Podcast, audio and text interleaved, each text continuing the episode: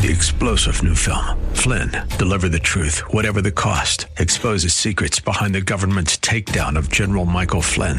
Flynn knew what the intel world had been up to. He ordered the first audit of the use of contractors. This set off alarm bells. He told the truth. He was the most dangerous person for Donald Trump to hire. They had to get rid of Flynn. Flynn, deliver the truth, whatever the cost. Available now. Watch it today. Go to salemnow.com. Salemnow.com. This is Cornerstone Connection, the radio ministry of Pastor Gary Hamrick of Cornerstone Chapel in Leesburg, Virginia. Pastor Gary is teaching through 1 Timothy. Real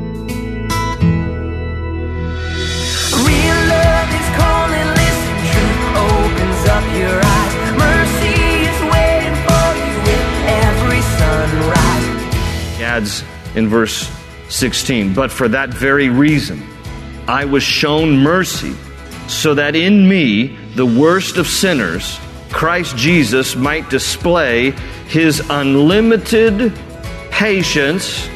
Are you glad it's unlimited? As an example for those who would believe on him and receive eternal life. He says, he says listen, I truly believe I'm, I'm the worst of all sinners. I, I, I, I don't know anybody else's heart, I just know my own.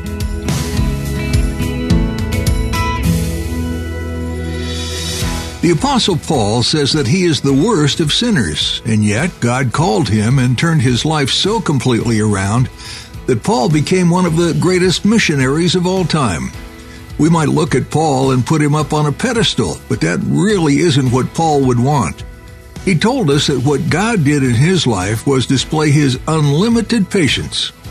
The patience of God has no limits. It had no limits with Paul, and it has no limits when it comes to you. God meets you with unlimited patience, always. At the close of Pastor Gary's message today, I'll be sharing with you how you can get a copy of today's broadcast of Cornerstone Connection. Subscribe to the podcast or get in touch with us. But for now, let's join Pastor Gary in the book of 1 Timothy chapter 1 with today's edition of Cornerstone Connection. As a devout Jew who did not initially believed that Jesus was Messiah, he thought that all the other Jews who did believe Jesus was Messiah was abandoning the true and living God, putting their faith and trust in a false Messiah. And thus, Paul, in his zealousness for God, thought he was helping God by killing those Christians. And so he was actually a party to rounding up Christians, imprisoning them. In Acts chapter 26, when Paul is also giving his testimony, he talks about how he forced Christians to blaspheme God, to try to deny their faith, imprison them, and help to murder them. Now, we don't know if he personally murdered, but he was a party to it. And that's why he lists just three things about himself. I was a blasphemer. I was a persecutor. I was a violent man. And he says, but I was shown mercy. Circle that word mercy. I was shown mercy. I was shown mercy. Aren't you glad that you were shown mercy? I know I'm glad that I was shown mercy, am continually shown mercy. And he said, I, I acted in ignorance and unbelief. Now, ignorance is never an excuse for sin, but it invites God's mercy because you are less culpable than a believer who knowingly sinned. Now, don't lose me on this. We are all guilty before God in terms of position. There's none righteous, no, not one. But there are different levels of guilt in terms of commission. Charles Spurgeon once said, quote, all men are truly sinners, all of us. But all men are not equally sinners. They are all in the mire, we're all in the mud, but they have not all sunk to an equal depth in it. But that's interesting. Again, we are all guilty before God because we're all sinners. So, in terms of position, we're all sinners. But in terms of commission, some people have committed even more egregious sins than others. That isn't to say we should compare ourselves to each other. In fact, the Bible warns against that. But there are some more devastating sins that have greater consequences in this lifetime, have greater ramifications. And we should be mindful of that. And the reason I bring this up is because Paul's going to say that about himself. Look on with me. He says in verse 14, the grace, there's another great word for you to circle, the grace of our Lord was poured out on me abundantly along with the faith and love that are in Christ Jesus. Now, in my Bibles, I've, I've circled the words mercy, grace, faith, and love because it's a wonderful contrast to the words that describe Paul before he came to know Christ. Blasphemer, persecutor, and violent man. Now look at the words that define the Lord mercy, grace, faith, and love. So he says, This is who I was. Now this is who I am. I've been the wonderful recipient of God's mercy, grace, faith, and love. And then he says this in verse uh, 15. Here's a trustworthy saying that deserves full acceptance. By the way, that phrase is a phrase that Paul will use five times just in the pastoral epistles. That phrase there, a trustworthy saying that deserves full acceptance. In other words, today we would say this, listen up. Okay? That's what he's writing there. Listen up. He says, I got something really critical for you to hear. This is, this is of special importance. Christ Jesus came into the world to save sinners, of whom I am the worst, Paul says. So there's his own testimony when he says, listen, I understand we're all equally guilty before God in terms of position, but he said in terms of commission, I'm the worst of the worst. And I don't think for a moment this is false flattery. I don't think he's saying, ah, yeah, you know, I'm the apostle Paul. and This is a good place for me to write this about myself so that everybody else doesn't feel bad about their sins. I'll just say, here, I'm the worst of sinners. You know, I got you. But I, I believe completely that he totally believes that. And you know, the fact of the matter is, that should be the disposition of all of us. We should think about ourselves. I'm the worst sinners. I don't have time to think about your sin issues. The sign of spiritual maturity is to be more concerned about your own sin than the sin of other people. And that's what Paul was saying here. I'm more concerned about my own sin than I am about the sins of others. I'm the chief of sinners. I'm the worst of all sinners. I've done things I'm not proud of, he says here. I've blasphemed, I've persecuted, I've been a violent man. He says, but thanks be to God for his mercy and his grace and his faith and his love extended to me. And he adds in verse 16, but for that very reason, I was shown mercy so that in me, the worst of sinners, Christ Jesus might display his unlimited patience. Are you glad it's unlimited? As an example for those who would believe on him and receive eternal life. He says, he says listen, I truly believe I'm, I'm the worst of all sinners. I, I, I, I don't know anybody else's heart. I just know my own. And he says, My own heart is wicked, it's sinful, it's evil. I was a blasphemer, a persecutor, a violent man. And he says, but here's, here's the beauty of it all. God has shown me great mercy. And you know why? In part, so that by my testimony and my example, other people can get a glimpse of God's mercy in my life. Shouldn't that be the testimony for all of us? Shouldn't we be the display of God's mercy? So that especially for people who knew how we used to be before we came to know Christ, would look at us now and see the wonderful expression of God's grace and mercy in our lives. Listen, I don't know what your past might have been before Christ. Paul's past did not disqualify him from serving the Lord. Paul's past did not disqualify him from serving the Lord. He said, This is who I was, this is who I am, and who I am today is just simply a testimony of God's mercy in my life. So, like Paul, whatever your testimony is, let your past be in the past and give thanks for God's mercy. And as a new creature in Christ, be on display as an example of His mercy so that others can see His goodness in your life. He says in verse 17, Now to the King eternal, immortal, invisible, the only God, be honor and glory forever and ever. Amen. Now, I personally, as a pastor, like this because it sounds like he's summarizing and closing off and saying amen, but he still has five more chapters. that's, a, pastor's dream. But anyhow, he notice he, he, he just gives honor and glory to the King eternal. He's talking about the Lord, the King eternal, that he uses the word king intentionally, that he's ruling and reigning in complete power and glory. He uses the word immortal there, that God has no beginning or ending, being the creator of all things, that he is invisible. He's not seen, but he is knowable. And he's the only God. Now, some translations say the only wise God, but actually the word wise is not in the original Greek language, so NIV, ESV is, is more true to the text. The only God. In other words, Paul is saying, especially remember, the first century Roman Empire, you got a lot of polytheism going on in the Roman Empire. They have a lot of gods. And Paul is writing in a day when he's saying, There's only one true and living God, and he is immortal, invisible, and the King eternal. He's talking about the Lord.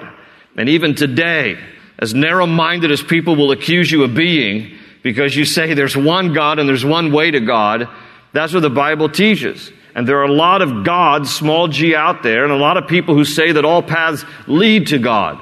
But the fact of the matter is, there's one God and one path, and that path is open to all, but it is provided for us through Jesus Christ and Jesus Christ alone. That's why he says, therefore, honor and glory be to him forever and ever. In verse 18, Here's how he affectionately again refers to Timothy, my son. Now, again, not biologically, but spiritually. Timothy, my son, I give you this instruction in keeping with the prophecies once made about you. Interesting. In 2 Timothy, we learn uh, that his mother's name is Eunice and his grandmother's name is Lois, and um, that they had a strong spiritual influence in his life. So either they or, or someone in his life prophesied early on when he came to know Christ about how God's hand was on him and God was going to use him in a mighty way. And, you know, Paul writes in Corinthians, despise not prophecies. I mean, prophecies have to be weighed according to Scripture. Uh, sometimes people can, you know, have uh, some kind of weird prophetic thing that I, I think is more about the pizza they ate the night before than it is really God. And then other times people can have a real word from God. Don't despise prophecy. Prophecy can still be a gift that God gives to, to, some people and that He will use for His glory and for the benefit of others. But if you receive a prophecy, you better be discerning about it. You better weigh it in Scripture. Better, you know, wait on the Lord, pray about it. Prophecy should never be a word of direction. It should only always be a word of confirmation. Okay? Don't do something, you know, somebody comes to you and says, Hey, I have a prophetic word. You're supposed to quit your job and, and, and move to Thailand. Well, great. The Thai people need Jesus too, but unless Jesus has told you that first, don't quit your job. Okay? If Jesus has told you that first, and then somebody comes along and says, I feel like the Lord's given me a prophetic word for you, you're supposed to quit your job and move to Thailand, and then you're like, you know, the Lord's been dealing with that very thing in my life. Okay, great. It's a word of confirmation, but it should never be as a word of direction. And Paul says to Timothy here, some prophecies were made about you, and now it's coming to fruition. So be true to those words once made about you, so that by following them, you may fight the good fight. Now, Paul I, I don't know if he was an athlete or not, but he uses a lot of athletic analogies, you know, like boxing, fight the good fight. He talks about running the race, you know, and he talks about winning a crown. And, uh, you know, uh, the Olympics were, were in Paul's days, but actually the Isthmus Games were even more popular in Paul's day. So, you know, I, I take it that he, you know, watched ESPN in his day. And he's, and he's, and he's just encouraging Timothy, you know, fight the good fight. In fact, he'll say about himself in Paul's dying letter, 2 Timothy, in 2 Timothy 4, verse 7, he will say about himself, I have fought the good fight. I have finished the race. I have kept the faith. There is therefore now in store for me the crown of righteousness, which the Lord, the righteous judge, will award me on that day, and not to me only, but also to all who long for his appearing. And Jesus is coming again, and Paul will write his dying words, 2 Timothy 4 7, to talk about, I fought the good fight, and I finished the race, and I've kept the faith. So he's urging Timothy in the same way fight the good fight. Listen, your Christian walk, the journey of following Christ, is compared to fighting the good fight for a reason. You're in a battle, and it's not just a cultural war. And, the, and the, the, the, longer we get towards the return of Christ, we, we see it even more sharply defined in our world. There's a cultural war, there's increasing hostility towards Christians and Christianity. We're living in a time where there's increasing hostility towards Christians for their Christian faith. So, fighting the good fight of the faith doesn't mean come back combatively. Try to say that yourself. Like, it, this is not a call to hostility. But this is simply a call to vigilance that we have to be recognizing in this world there's going to be a clash with our culture, so fight the good fight of the faith. But there's also the other aspect, not just cultural war, but there's also that spiritual war. Ephesians chapter 6, we wrestle not against flesh and blood, but against powers and principalities and spiritual forces of evil in the heavenly realms. So there's this constant awareness as Christians, we have to always be on our guard. Peter tells us in 1 Peter that the, our enemy, the devil, prowls around like a roaring lion looking for someone to devour. So on a few different fronts, we as Christians have to still be fighting the good fight of the faith, persevering, running the race. That's why he adds in verse 19, holding on to faith and a good conscience. Hold on to those things. Some have, sadly, rejected these and so have shipwrecked their faith. Now, the word rejected these is actually, he's using some nautical terms here because it's a term in the Greek that means to cast off, like you're, you know, you're, you're setting sail and you're leaving the dock. Some have rejected these, rejected faith and a good conscience, sound doctrine, and as a result, they have shipwrecked their faith. The Greek word is nauageo. We get our English word navigate.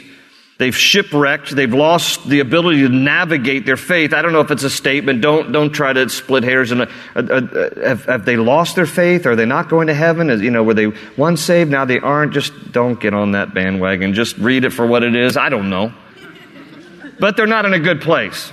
Can we agree to that at least? This is not a good place to have shipwrecked your faith. And he names them, he calls them out. Verse 29. Among them are Hymenaeus and Alexander, whom I have, listen, handed over to Satan to be taught not to blaspheme. So that's how serious it is. And this phrase, handed off to Satan, is a similar phrase that Paul uses in 1 Corinthians chapter 5, talking about excommunicating someone who is unrepentive about sin in the church. So he's basically saying to Timothy, you need to take Hymenaeus and Alexander, you need to kick them out of the church. That's what that phrase means to hand them over to Satan. It is an acting church discipline for the sake of removing someone from the protective, nurturing care of the church so that then exposed to Satan, they will come running back to God because there's a certain measure of protection that we enjoy in the fellowship of the church. And when that is removed, we are more exposed to the work of Satan. And Paul says here, it sounds drastic, but sometimes it's the loving thing to do to put someone out of the congregation. And he names these two guys, hand them over to Satan with the hopes that they'll come back to their senses to be taught not to blaspheme. So apparently these two guys perhaps we're a part of those spreading false doctrine in the church instead of living and teaching sound doctrine. And thus, Paul says you need to take them out of the church. They are spreading false information and they need to be taught not to blaspheme. So let's go through just the first part here of, of chapter 2. Turn in chapter 2 here. He says, I urge then, first of all, that requests, prayers, intercession, and thanksgiving be made for everyone, for kings and all those in authority, that we may live peaceful and quiet lives in all godliness and holiness. This is good and pleases God our Savior, who wants all men to be saved and to come to a knowledge of the truth. For there is one God, he repeats that, and one mediator between God and men, the man Christ Jesus, who gave himself as a ransom for all men the testimony given in its proper time. And for this purpose, I was appointed a herald and an apostle. I am telling the truth. I am not lying and a teacher of the true faith to the Gentiles. So you'll notice here in the opening verses of chapter two, it's number three on our list. The church should be also defined by prayer. And he starts out chapter two by saying, I want you to pray. And he uses three different terms here requests, prayers, intercession. Those are three different words. Request, King James Version says supplications. It means to beg or petition God. Prayers is just a very broad term. It means communication with the Lord. And intercession means when we plead on behalf of others. So he says, I, I want you to exercise all three requests, prayers, intercession, and sprinkle it with thanksgiving. Always be thankful to God to be made for everyone so everybody. I mean, we should be praying for everyone, but then he specifically says, verse 2, for kings and all those in authority, why? That we may live peaceful and quiet lives in all godliness and holiness. Now, listen, this verse here, 1 Timothy 2 2, is the main passage to remind us of the importance that we should be praying for all of our elected leaders. We should be praying for all of our elected leaders, whether you voted for them or not. Because they're in positions of authority, they are in positions of influence, and for that reason, we should honor authority. Even if we disagree with policy, we should honor the office that they hold and we should pray for them because they're in a position of influence. And even if they don't know the Lord, the, the heart of the king is in the hand of the Lord, the Bible says, and he directs it as a water course as he wills. So God, like a river, as God controls the stream of a river, he can control the heart of a king. And people who are in positions of authority need God's people praying for them so that even if they don't know the Lord, they can enact policies, procedures, and vote on laws and all the kinds of things that would help us in our country as instruments of God. We need to be praying for them. We need to be praying for the president. We need to be praying for the vice president. We need, to, we need to be praying for members of the Congress. We need to be praying for our state leaders, our, our governor, our lieutenant governor, our, our legislature. We need to be praying for these people, our mayor. We need to be praying for them. God's people are to be praying for our elected leaders. And God says that there's this wonderful benefit that when we pray for our elected leaders, it helps us to live peaceful and quiet lives in all godliness and holiness. That God honors the prayers of His people, and when we pray for our elected leaders, He uses that to bring about in our lives a greater measure of peace and a greater measure of godliness. So we need to be praying for our elected leaders. They're in a difficult position. They're in a difficult position. We need to be wise and we need to be fully engaged in the political process too, gang. Listen, I know, you know, sometimes, and I, I, I really don't understand this. I mean, I understand it, but I don't, I don't fully grasp why some people take offense from time to time that I will talk about political things from the pulpit because I, I, I, get the reason because we've bought into this whole lie about separation of church and state, which is nowhere in the U.S. Constitution.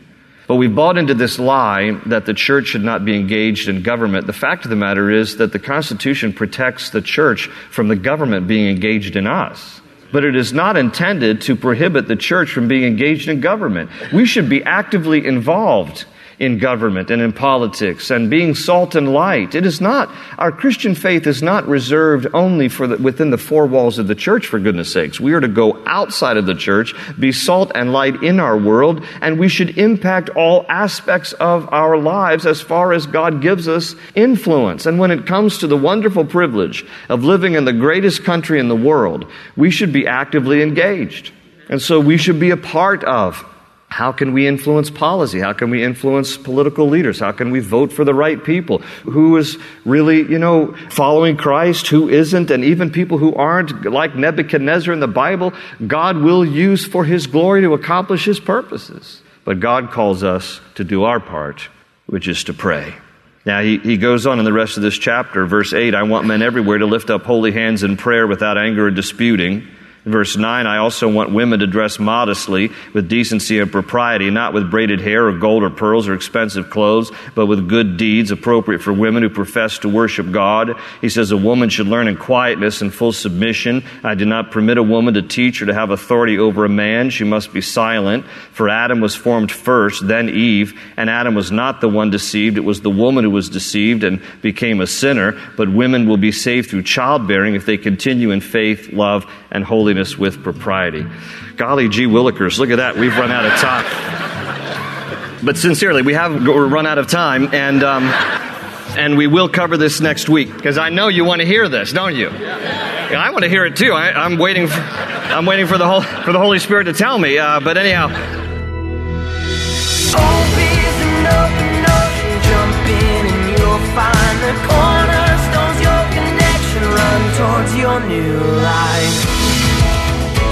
We're so glad you joined us for this edition of Cornerstone Connection with Pastor Gary.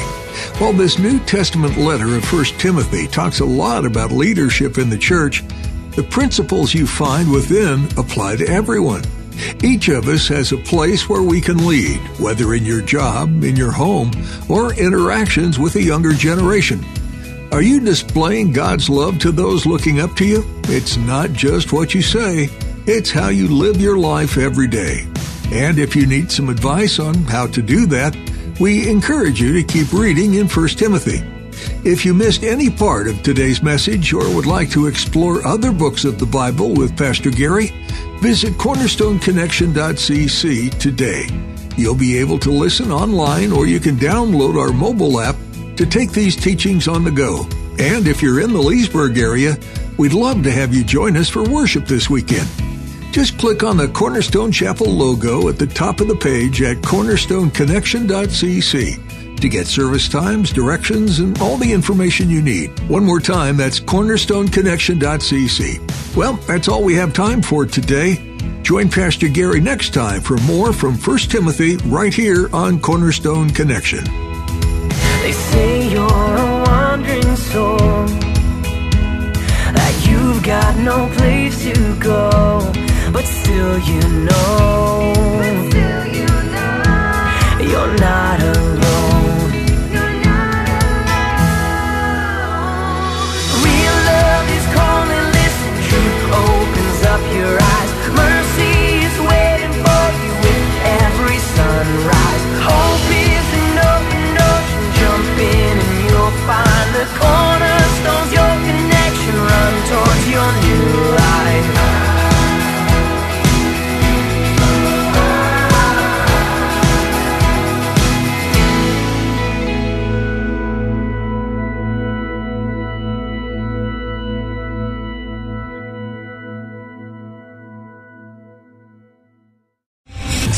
General Michael J. Flynn, head of the Pentagon Intelligence Agency, knew all the government's dirty secrets. He was one of the most respected generals in the military. Flynn knew what the intel world had been up to. He understood its funding. He ordered the first audit of the use of contractors. This set off alarm bells.